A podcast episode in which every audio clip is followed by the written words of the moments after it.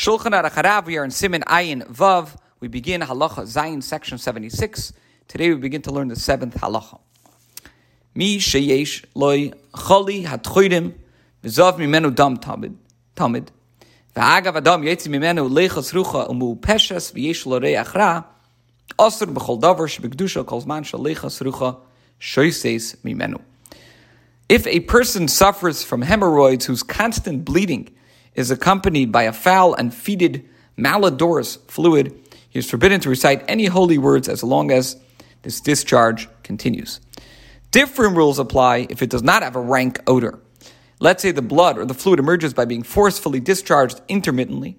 So then it is emanating from the digestive tract, and the person can correct the situation by washing the site of the filth. If, however, the discharge is not forced, but constant and spontaneous, it comes from the anal opening, so concludes the Alter Rebbe, there's no need to correct the situation, because the havei kidam makose, because then it is like the blood of a wound. Halacha test eight.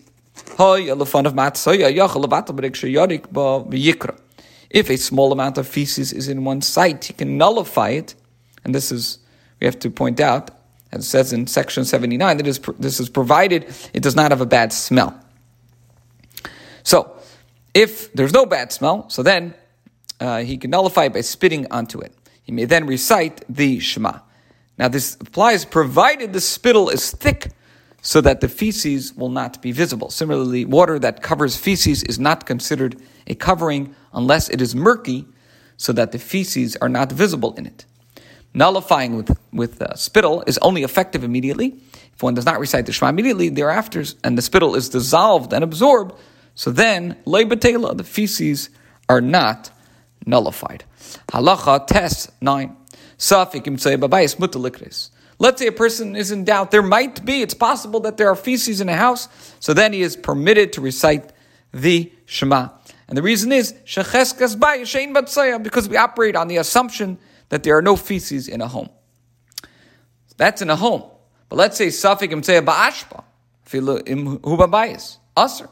If there's a doubt as to whether or not there are feces in a garbage heap, even when it is in a home, it is forbidden to recite the Shema, for we operate on the assumption that there are feces in a garbage heap. Now we should point out that this assumption applied when comfort facilities were not as common and as accessible as they are today, and a garbage heap was a place where people would often relieve themselves. Okay. Even in another place where it is not known whether there are feces present. For example, in the empty space in front of homes where feces are commonly found, it is forbidden to recite the Shema. Needless to say, this applies in a chutzner, in a courtyard, unless it is known that feces are not commonly found there. By contrast, it is permitted to recite the Shema in a place, even in a garbage heap, where it is not known whether there is urine present, because the Torah did not forbid the recitation of the Shema in view of urine, except while it is actually being excreted. Once it has reached the ground, it is permitted according to scriptural law to recite the Shema in view of urine, even if it is exposed. Shenemar the Yad Michutz Lamachanecha Biatsasa Shama Chutz.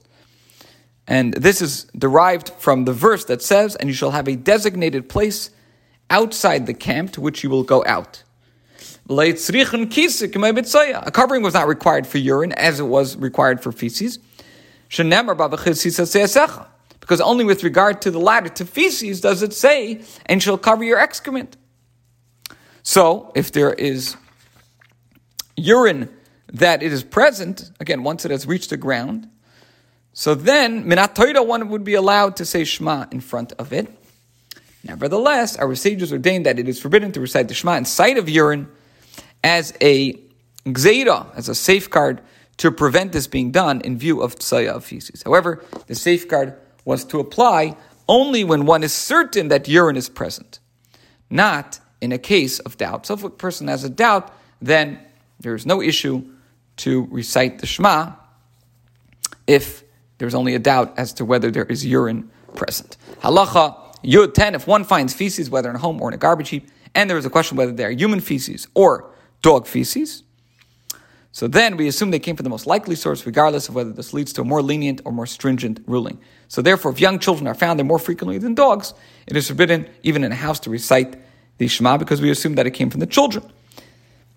Now, if dogs are found there more frequently than children, even in a garbage heap, we assume it came from the dogs, and then it would not be an issue, because dog feces are not malodorous. This concludes Halacha Yod and today's share.